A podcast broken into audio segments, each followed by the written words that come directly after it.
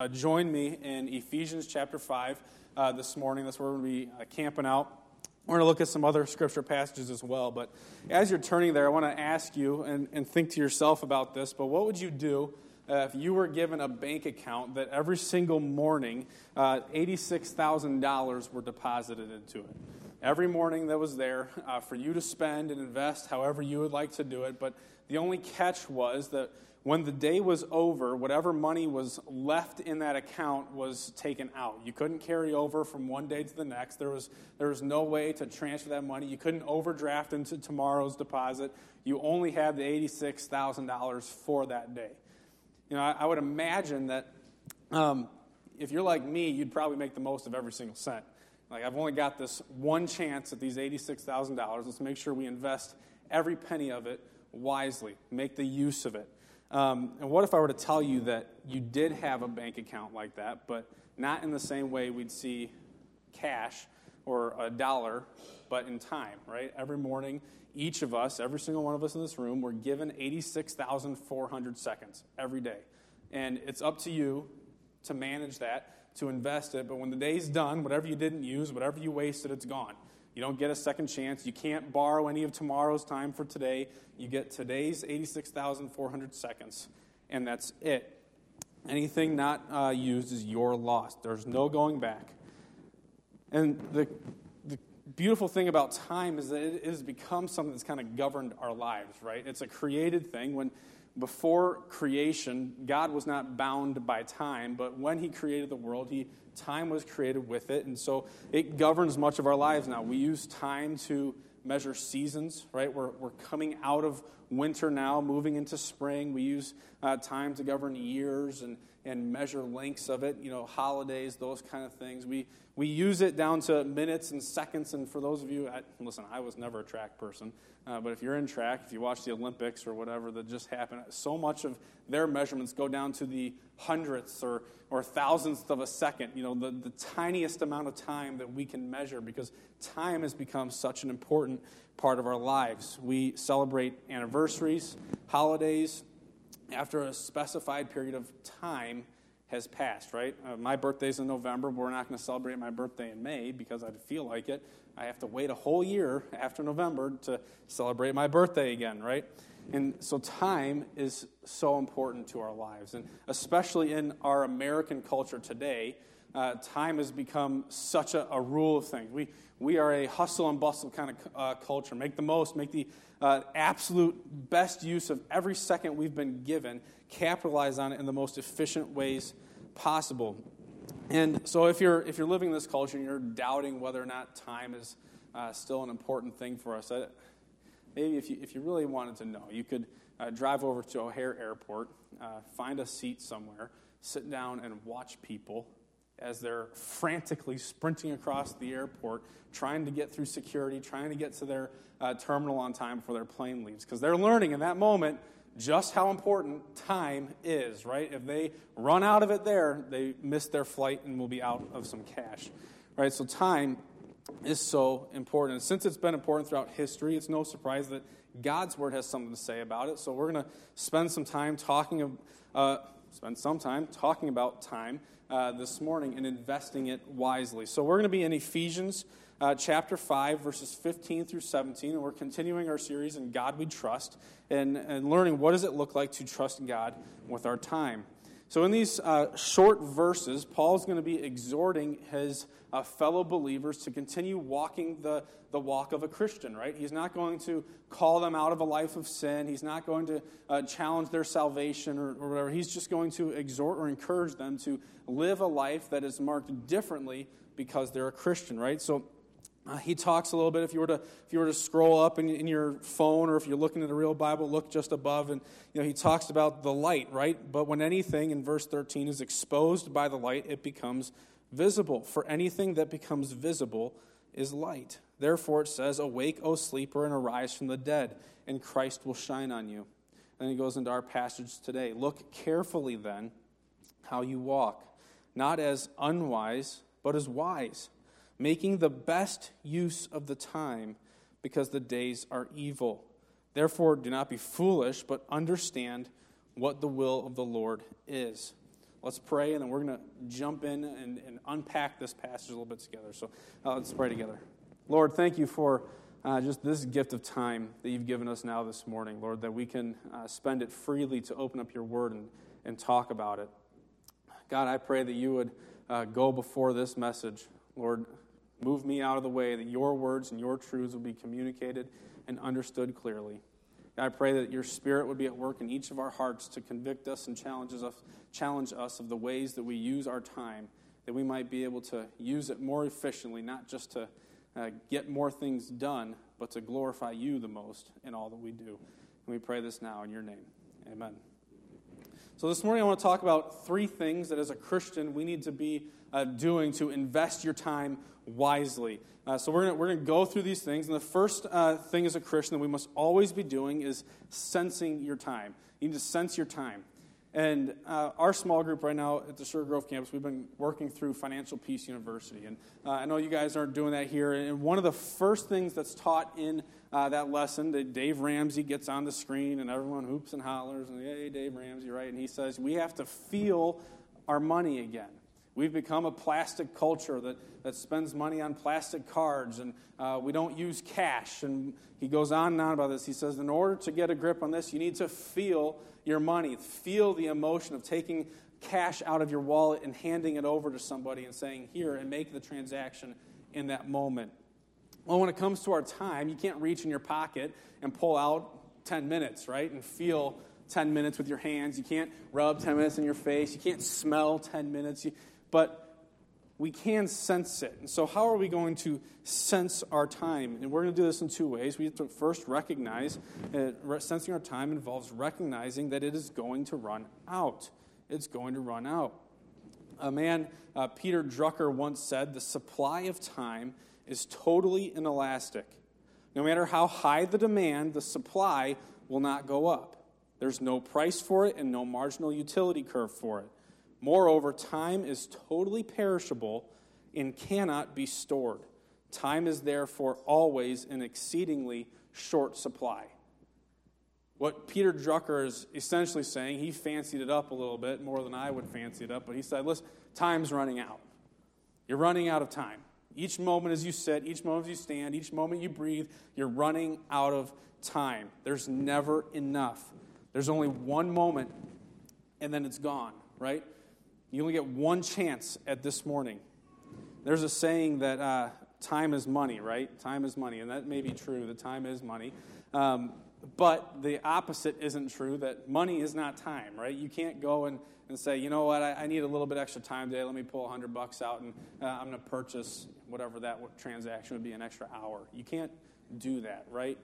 You spend time, you can make money, but when your time is gone, it's gone. You get one chance at it. That's what Phil talked about, Psalm 90, uh, verse 12. It's Moses' prayer. Teach us to number our days that we may gain a heart of wisdom. Right? We have to understand that each of us are running out of time. And in the different stages of life, we see that differently. When you're, you know, six years old, you're not thinking about that at all. When I'm 25 years old, I'm not thinking about that at all, right? It seems so far away that life might end, that our time might run out. And as we go through life, we start to see that, you know, time is going. Time, I'm running out of time. I've been here for a longer amount of time. The time that I have left is shorter. I want to make the most of that time because I only have one chance at this. I only get one shot. And each of us, our time and our days are numbered. And some are closer than others, but my great aunt, I love it, the way she, she kind of puts a, a light spin on it. She says, uh, We all have an expiration date right? We have an expiration date where our lives will be over, our, our life will be expired in a sense. Are you going to use it while you have it, or is there going to be part of it in the sense you've left on the shelf and let it expire away? Use it while it's here. Um, the, the question really is how will you spend your time? Time is running out. The second way that we sense our time is recognizing that it is in need of your review. It's in need of your review. You know, we waste an unreal amount of time in minutes, not hours. It's not very often that you sit down, wow, I just wasted three hours doing nothing. But you do sit down very often, I just wasted five minutes doing this. I just wasted 10 minutes. I was just looking at YouTube videos for 13 minutes and I got nothing out of that, right? We waste time in minutes. There's a saying that um, if you had two buckets full of water and you drilled a small hole in the bottom of one and you kicked the other one over, they're both going to be just as dry, right? The one that you kicked over, it loses all the water at once, but the other one, it, it drips slowly. That it doesn't seem as much of a concern, but at the end of the day, it is just as empty, just as dry as the other one. We waste so much time in the little things, and we don't uh, realize it often if we don't take the time and evaluate how we've spent it.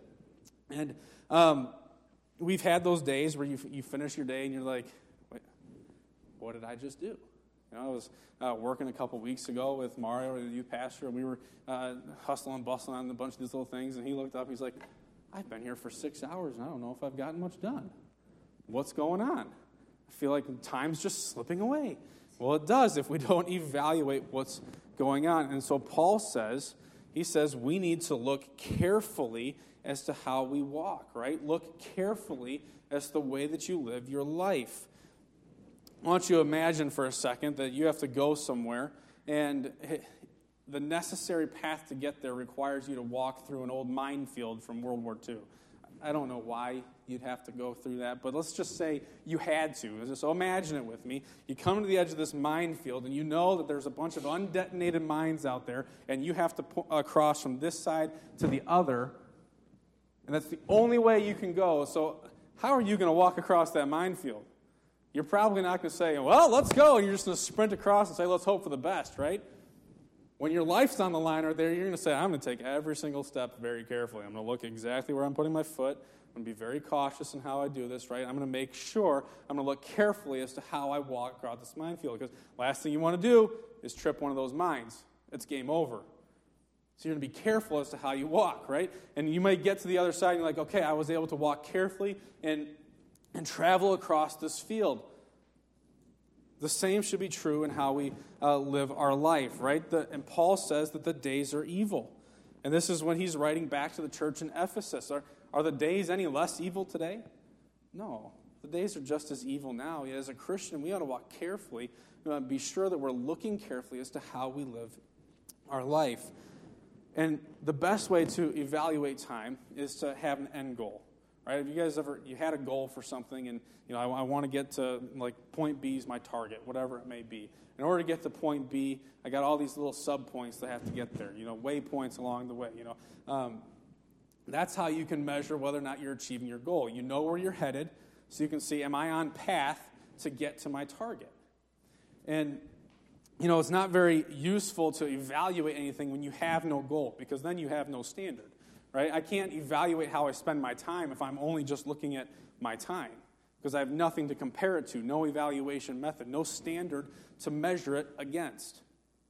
But if I take something that has a standard and I put them next to each other, now I know, okay, am I using my time wisely? Now I know, am I making the best investment of these five minutes, of these three days, whatever it may be? And as a believer, that's the scriptures, right?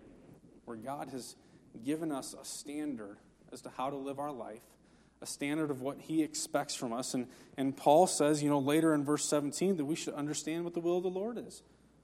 Brothers and sisters, this is where we learn what the will of the Lord is. We as Christians should spend a great deal of time knowing this. Because this is the only way that we can evaluate our lives and look back on the time behind us, the time recently spent, the time spent long ago, and say, all right, was it worthwhile? Am I on the right track? Do I need to make an adjustment? Do I need to change my course in any way, shape, or form to uh, best invest this time that God has given me? That's why Jesus says we have to take up our cross daily, die to ourselves daily. We need to evaluate give up our own, our own uh, desires and directions and follow the Lord in all of it. So reviewing your time isn't just about you know looking back on it and saying, you know, I really, I really enjoyed that time. I like how I spent that time, right? Because that's subject to yourself. Looking back and reviewing your time requires you to hold it up next to a standard, to evaluate it next to God's word. So it's to be honest with yourself. There's going to be times where you'll look back and review your time. And you're going to say, you know, that was really nice, that was fun, but it may not have been really worth it at the end of the day. I could have used this time better. Time is an important thing. We need to always be sensing our time. The second thing that we've always need to be doing as Christians is sharing our time. We need to share our time. And um, we got five things, and uh, what we're going to talk through these five different things where we'll share our time. And there's a lot that can be said about each of them. So, uh, since normally we don't have the time to sit here together for like three days, I'm not going to be exhaustive in talking about each of them, but kind of give you know, a quick snapshot into it and how we're to use our time, a, brief glimpse as to what the scriptures say about these things. But there are five areas where we have to learn to manage our time between. And the, the first, uh, the most priority is the Lord, right? Jesus says, Seek first the kingdom of the Lord. We have to invest our time in the Lord in two ways, is what the scriptures call us to corporately and individually, right? We're going to invest our time in the Lord corporately. What we're doing right now is you investing your time in the Lord corporately. You're here gathered with other believers. We've spent time worshiping. We've shared testimony of God's work in the prison ministry. We have done uh, many things. Now we're opening God's Word and studying it. Small groups. You guys have a small group that meets out here. What an opportunity to invest your time corporately. You gather together with other believers. You open up the Word. You encourage each other. You challenge each other. You hold each other accountable to things. You support each other through life struggles. That is investing your time corporately. God will call you to give your time in service, right? There are needs that need to be met. You know, helping serve a meal. Uh, what an opportunity to take your time and invest it corporately with the Lord, but also individually. We are, you know, God wants and desires to have a, a personal relationship with each of us. Not just one where we come and hang out as a big family, but He wants to know you as an individual and wants you to know Him individually. And, you know, we got way you reading your Bible, spending time in prayer, all the classics. You know, you ask people, well, how can, how can I encourage you in your walk with the Lord? And, those are like the two classic ones, right? I really need to read my Bible more. I really need to pray more. And, and so true, right? Because we can get so distracted by the many other things in life that we won't take the time to sit and invest it in opening up the Word. We've come to live in a, a culture and a society that likes, you know, driving through McDonald's and getting your food in 30 seconds, right? My wife works at Jimmy John's. Their slogan is freaky fast, right? I want my food now. I want it yesterday. You know, we, we like fast internet so that we don't have to sit there and wait for things to load. We live in a culture, you know, microwaves for crying out loud. You want some rice? Well, now you don't have to cook rice for a long time because we got minute rice. You know, we like things fast. And how much has that moved into our individual time with the Lord? You know, studying God's Word takes time, and it's an investment. An investment is giving up something now for something greater later. It, do we see the value in reading and understanding His Word that we would say, you know what, it's worth the hour of my time to uh, go online and look up some commentaries and understand this? Is it worth it to me? And when we don't spend that time, you know what that screams from the rooftops? Something else is more important than that. Something else is more important for me to spend my time on than understanding the Word, spending it in prayer. And we are, we're all guilty of that, right? All of us, my, myself included, all the time. I can find a million other things to do that'll keep me from this. And boy, does the devil love when that happens. And we have to be careful. You know, there, you'll get people on, on multiple sides of this, right? You'll have some people say, I don't need to spend time uh, in the Word individually and prayer individually because I go to church. I go to church. I, I, listen to the Word. That's my, that's my food consum- my spiritual food consumption for the week. I'm good, right? I go to small group. You have people who are so involved in church and never open up the Word on their own because church is good enough. I serve. I do all these things. That's good enough. On the other side, you might have people who say, well, why do I need to go to church? I can open up the Bible myself. I can pray by myself. Why do I need to go spend time with all these other people? I can have a bunch of other things I could do on a Sunday morning or, you know, a, a Sunday night, whatever it may be. You know, but both are wrong. We need both, individual and corporate. We need to invest our time and share it with the Lord. The second one is our loved ones. We need to share our time with our loved ones, the Lord, and our loved ones. I just read a post the other day on Facebook of, of this guy who was going on a, a Facebook rant um, saying, You know, my family just doesn't seem to get it. They say I work so many hours and I'm never home, but they just don't understand. I'm only gone, I only work so many hours so that I can make more money so they can live all the dreams that they want to live, right? And, and I'm reading through it, I'm like, I can see where you're coming from, but don't you see that you're missing out on this time that you have with your family? You've got little kids. They're only going to be a little kid for a little while. Then they're not going to be a little kid anymore. And you're going to look back and say, well, I spent all my time at work so they could go to Disney and do all this stuff, but maybe you didn't even get to go to Disney with them because you had to keep working. And those memories that you can't put a price tag on are gone. Invest your time with your family. And, listen, I'm not saying that this is your excuse to not work and not provide for your family. Uh, don't take it that way, right? In 1 Timothy 5 8, um, they talk about, you know, you need to provide for your family first and foremost. If you don't, you're no different than an unbeliever. Providing for your family is important. Provide for them, but, you know, when's enough enough, too, right? Know, when, know where that, that line is where I, I've been working, but I need to be with my family as well. I need to spend this time with them. The scriptures have a lot to say about our loved ones, and that's why I told you we can't be exhaustive on all this, because you can do a whole sermon series on uh, loved ones and how to relate with them and the importance of investing your time with them, right? You're, you got family, friends, you know, your church, all, all the, the whole works of loved ones, how you deal with conflict, etc. Um, but I told you we're going to do a, quick snapshot, right? So, children, children, what is the, the command for you with your parents? honor your parents, right? Obey your parents in the Lord. That's your job. That is your task. Your responsibility to your parents. Care for them. Love them. Don't make their life difficult. I made my mom's life very difficult when I was a you know freshman or sophomore. I thought I had it figured out. I didn't. She was right, and now she likes to remind me that. You know, but I made her life difficult for a season. Parents, train up your child in the way they should go. Does that mean it's always going to be easy? Does that mean you're going to have to be the bad guy sometimes and say, hey, you're wrong and I need to correct you? You need some discipline right now? Yeah, it does. Does that mean there's going to be times where, you know, you may need to sacrifice what you want for the sake of your child? Yeah, it sure does, right? Deuteronomy 6 tells you to train up your children, teach them about the ways of the Lord and all the things that you do.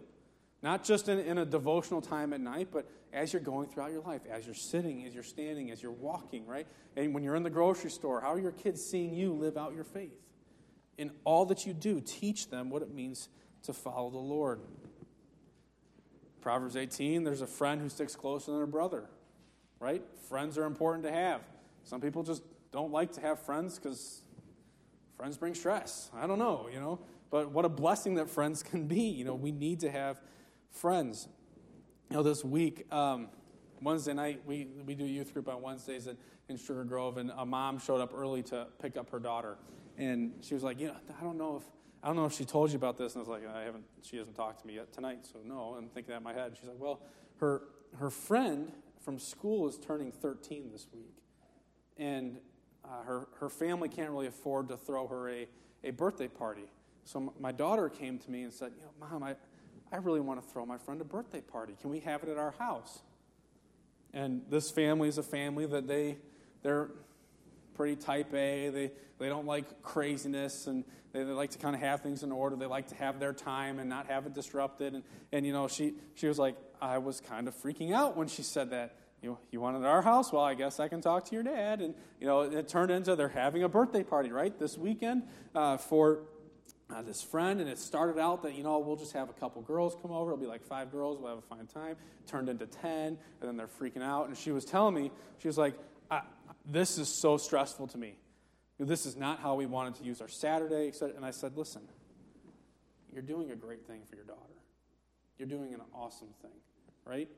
Because 10 years from now, I bet you're going to wish you would have had more of these moments. Think of the memories that your daughter's making. Think of, think of the heart behind your daughter right now. She wants to invest in her friend. She wants to do something and serve her friend. And you're making, you're helping her do that. What a testimony that you're giving. You are doing the best thing for your daughter right now. She's like, Yeah. You know, it might be difficult, but it's, it's worth it to do the right things, to invest in our loved ones. You know, the, the sad part about our loved ones, too, is you, you don't know the time that you have. We just, we don't. We don't know how much time we have left with our loved ones. Anything could happen at any time, right? A car accident. There's 17 families and countless loved ones and friends who are mourning the early loss of a bunch of high school students down in Parkland, Florida, right? They didn't plan for that. They didn't know what kind of time they had left, and, and they're each saying, I wish I had just a little bit more time. Think about that. That's something I always have to think about. It's easier for me to come home and, you know, veg out watching TV, Netflix, or playing video games or something.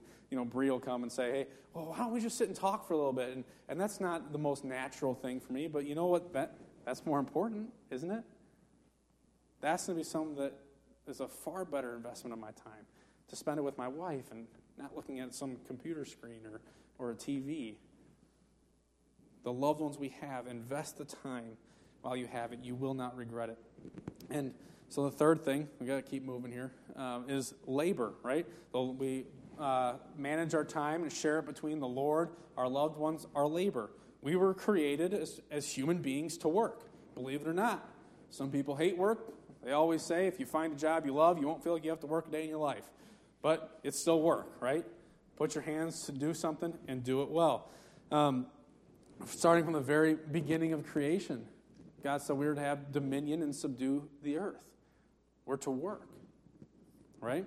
In Ecclesiastes, uh, Solomon writes, Whatever your hand finds to do, work hard at it because there's no work for you where you're going in Sheol. Work while you can. Work hard at it. My basketball coach in, in high school, he was my, bas- uh, my basketball coach and my uh, Bible teacher. Um, he would always say, if a job's worth doing, it's worth doing right. Do it right the first time, because if, if it's worth doing for you to begin with, just do it. Don't be lazy. Don't, be, don't cut corners. Do the right thing. Work hard at it, and let that be that. You know, in 2 Thessalonians 3.10, Paul tells his readers, if you don't work, you don't eat. Pull your weight. You know, we talked about providing for your family. These are all important things to do. We as Christians should be the hardest working people around. As a youth pastor, I should work to be the hardest working youth pastor I could be, the best youth pastor that I can be. If you're working in a trade, you should be the best at that trade. You should be the hardest working person in your trade because you're a believer. You are held to a higher standard than anybody else in the world, than any unbeliever, because not only do you have your, your employer's standards, but the standards of Scripture. Work hard. Don't let your hands grow idle. Fourth, the lost. We share our time between the Lord, our loved ones, our labor, and the lost, right? So many Christians uh, don't want to associate with the ungodly because they, they view their sin as some sort of disease that they can just contract. And it's like, I, I got to keep my distance. I got to build my boundaries and my walls. And I'm going to stay right here in my happy little spot so that, you know, I don't, I, uh, I'm good. I'll just stay right here. Is that the life we're called to as Christians? No, absolutely not. All right, let's listen to some of Jesus' words real quick. Luke 19 10. For the Son of Man has come to seek and save the lost, right? You are the salt of the earth, but if salt has lost its taste, how shall its saltiness be restored? It is no longer good for anything except to be thrown out and trampled under people's feet. You are the light of the world. A city set on a hill cannot be hidden, nor do people light a lamp and put it under a basket, but on a stand, and it gives light to all the house. In the same way, let your light shine before others so that they may see your good works and give glory to your Father who's in heaven. Matthew 5 13 through 16.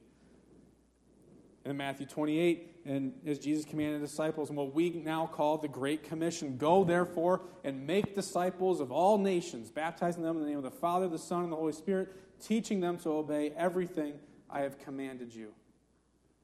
To make a disciple of someone is to go where there is no disciple and make them one to spend the time. Paul wrote in Romans 10 How then will they call on him in whom they have not believed? And how are they to believe in him of who they've never heard? And how are they to hear without someone preaching? And how are they to preach unless they're sent? As it is written, How beautiful are the feet of those who preach the good news. Each of us as Christians can take the good news to the lost. And we need to. We need to. Sometimes I think so many Christians just don't know how to interact with an unbeliever. We, we forget how to do that, especially if, you know, if you're someone who was raised in a Christian home and raised in the church, and that's all you've known, and maybe you've never been around the unbelieving world, and you're like, uh, what do I do? How do I interact? They, they seem so different. Well, listen, at the end of the day, they're people.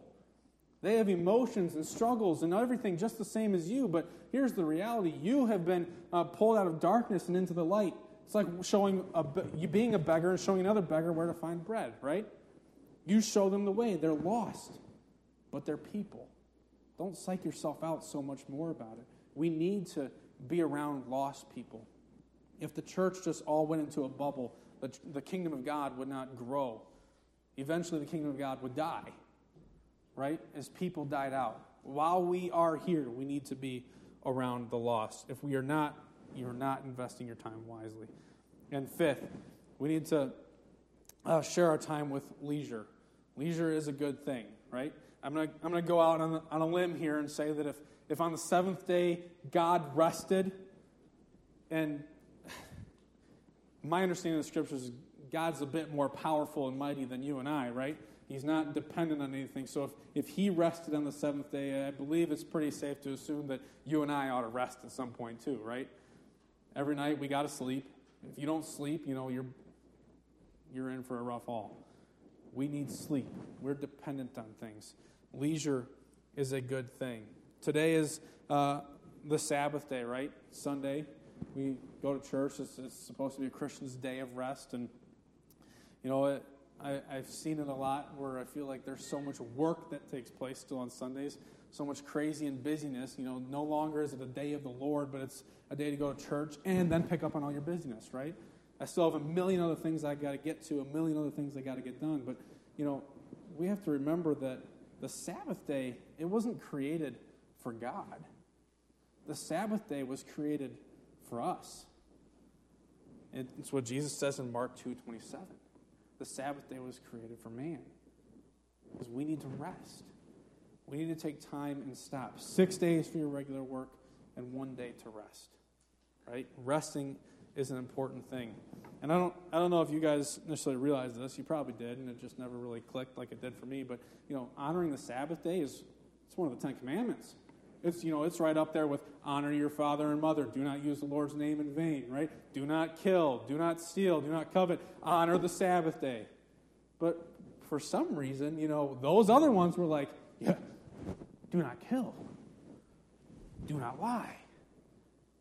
Oh, honor the Sabbath. You know, it's, it's kind of more of a suggestion, don't you think, right?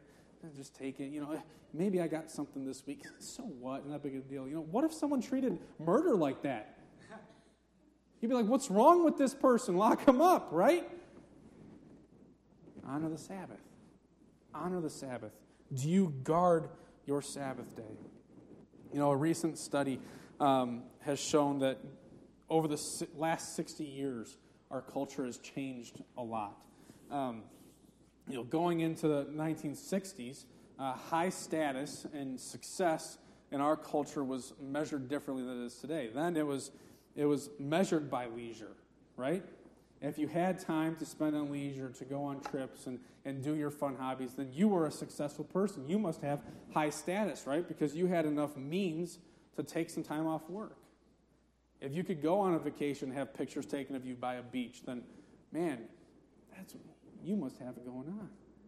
If you could take a, a, a long weekend off of work and just spend it relaxing at home, wow, You've got something figured out here. You must be successful. But now, now our success and high status in America is, is judged on your busyness. How busy you are makes you more successful, gives you a higher status, right? Because the more things you have to do, the more responsibility you must have, which means you have more uh, capability. People need you more. You must be important. You know, they, they took this study and they I thought this was so fascinating. I just thought it was cool, right? Um, they, they made two people, right? The same person uh, as a control in this study, and um, both of them were listening to music. But one of them was listening to music through a Bluetooth headset, and the other one was listening to music uh, through your, your basic earbuds that you know are, have a string that are attached to your phone. And, and they went and they asked all these people which one of these people are more successful. You know which one they said? Without fail, the Bluetooth. Why? They're doing the same thing. They're both just listening to music. But the Bluetooth headset has come to be something that communicates the need for multitasking and to be reached at any moment's notice on the go. While regular earbuds are viewed as, oh, you're just kind of being a bum listening to music. Don't you have something else you can do? Right? That's where our culture's gotten to. We have become a culture of busyness where we, we long for leisure. We, oh, I would love to have a vacation. I can't wait for the weekend. And then it all comes and you just blow it away doing all kinds of crazy stuff even when you're there. You know, it's painful to me for me to sit and do nothing. Have you ever tried to do that? sit and do absolutely nothing for like 15 minutes. And that's your, your homework for today. Just literally don't watch TV, just sit there. I'll give you 15 seconds. You're going to be like, all right, I got to do something, right? We've become a, a culture of doing stuff. We need to learn to rest. Guard your Sabbath days. A day a week to spend with the Lord and to rest in leisure. We've become the Energizer Bunny society, right? We just go and go and go and go and go and go. We never run out, right? We need to learn to share our time between those things. And lastly, we'll start to close the door on this. We need to always be sanctifying our time. And uh, let, me, let me define sanctifying real quick in case you, you don't know what that means. Sanctify is a fancy theological word to, uh, in layman's terms, to set apart or to declare holy, right? So you need to be setting apart your time, declaring your time to be holy. And we're going to do this three ways. The first is don't compartmentalize your time. Don't compartmentalize your time. We just talked about five areas of your life you need to share your time between. And, and those are five things that we need to be investing our time in. But what happens so often when we talk about uh, sharing your time or investing your time, especially in the church, it's normally communicated in, well, you just need to spend more time at church. You must not be serving enough. You know, come join this group. You got three small groups you're in already? Well, great, come join another one. You know, we got all these things going on. Come be a part of it. The church, just more time at church, more time at church, more time at church, right? But that's not what I want you to hear today. And I don't think that's what uh, the scriptures teach either. But that all of your time is to ultimately be for the Lord, right? When you're spending time as a, a parent, as a friend, as a sibling, you do it for the Lord. When you're you know, going to your kids' track meets or soccer games or whatever it may be, you, you're an example for the Lord.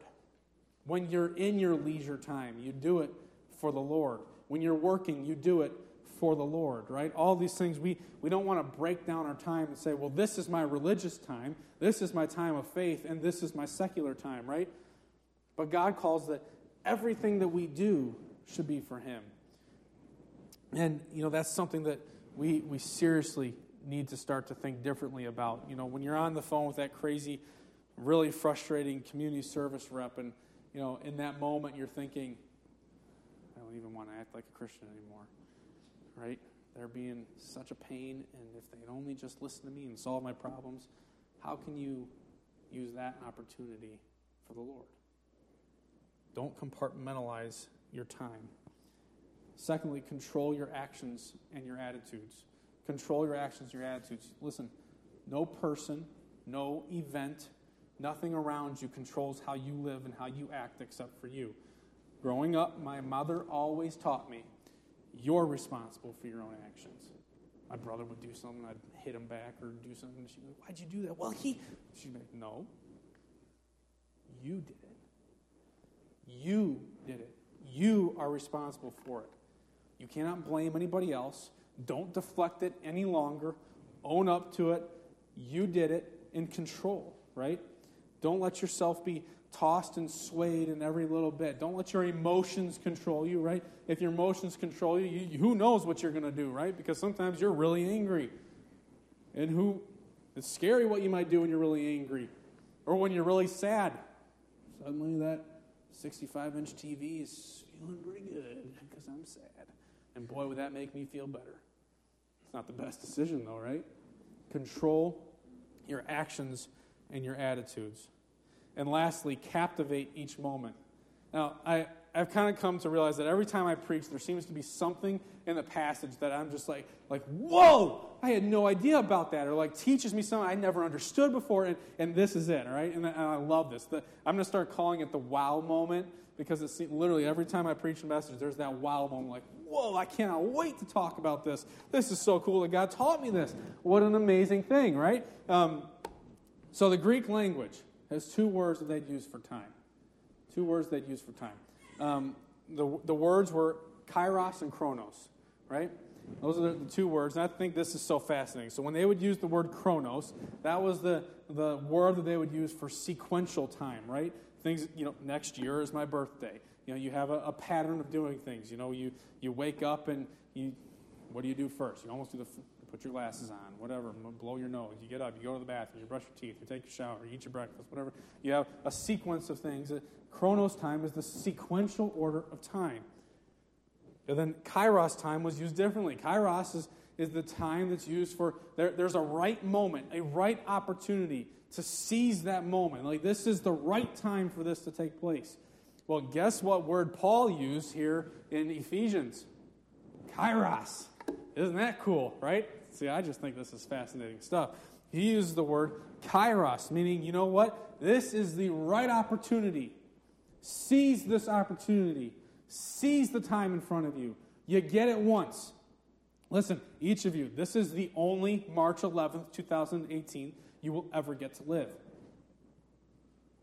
It's the only one that's ever happened in history, and it'll never happen again. This is it.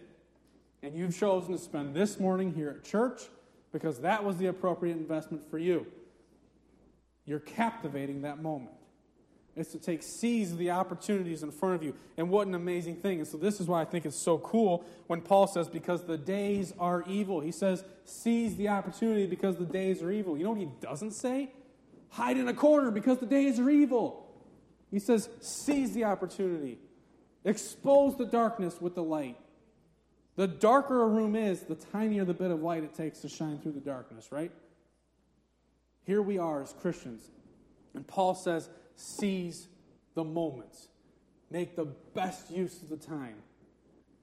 We're here for only a short time, and you know, if I would have thought of this earlier, I, I once did a, an illustration with my middle schoolers at the Sugar Grove campus, where I, I got this really, really long piece of string, and I put a little uh, dot on it, and I said, "This, this is," or like a little segment of it. I said, "This is your life. If you lived the average age, about 80 years old, this is your life."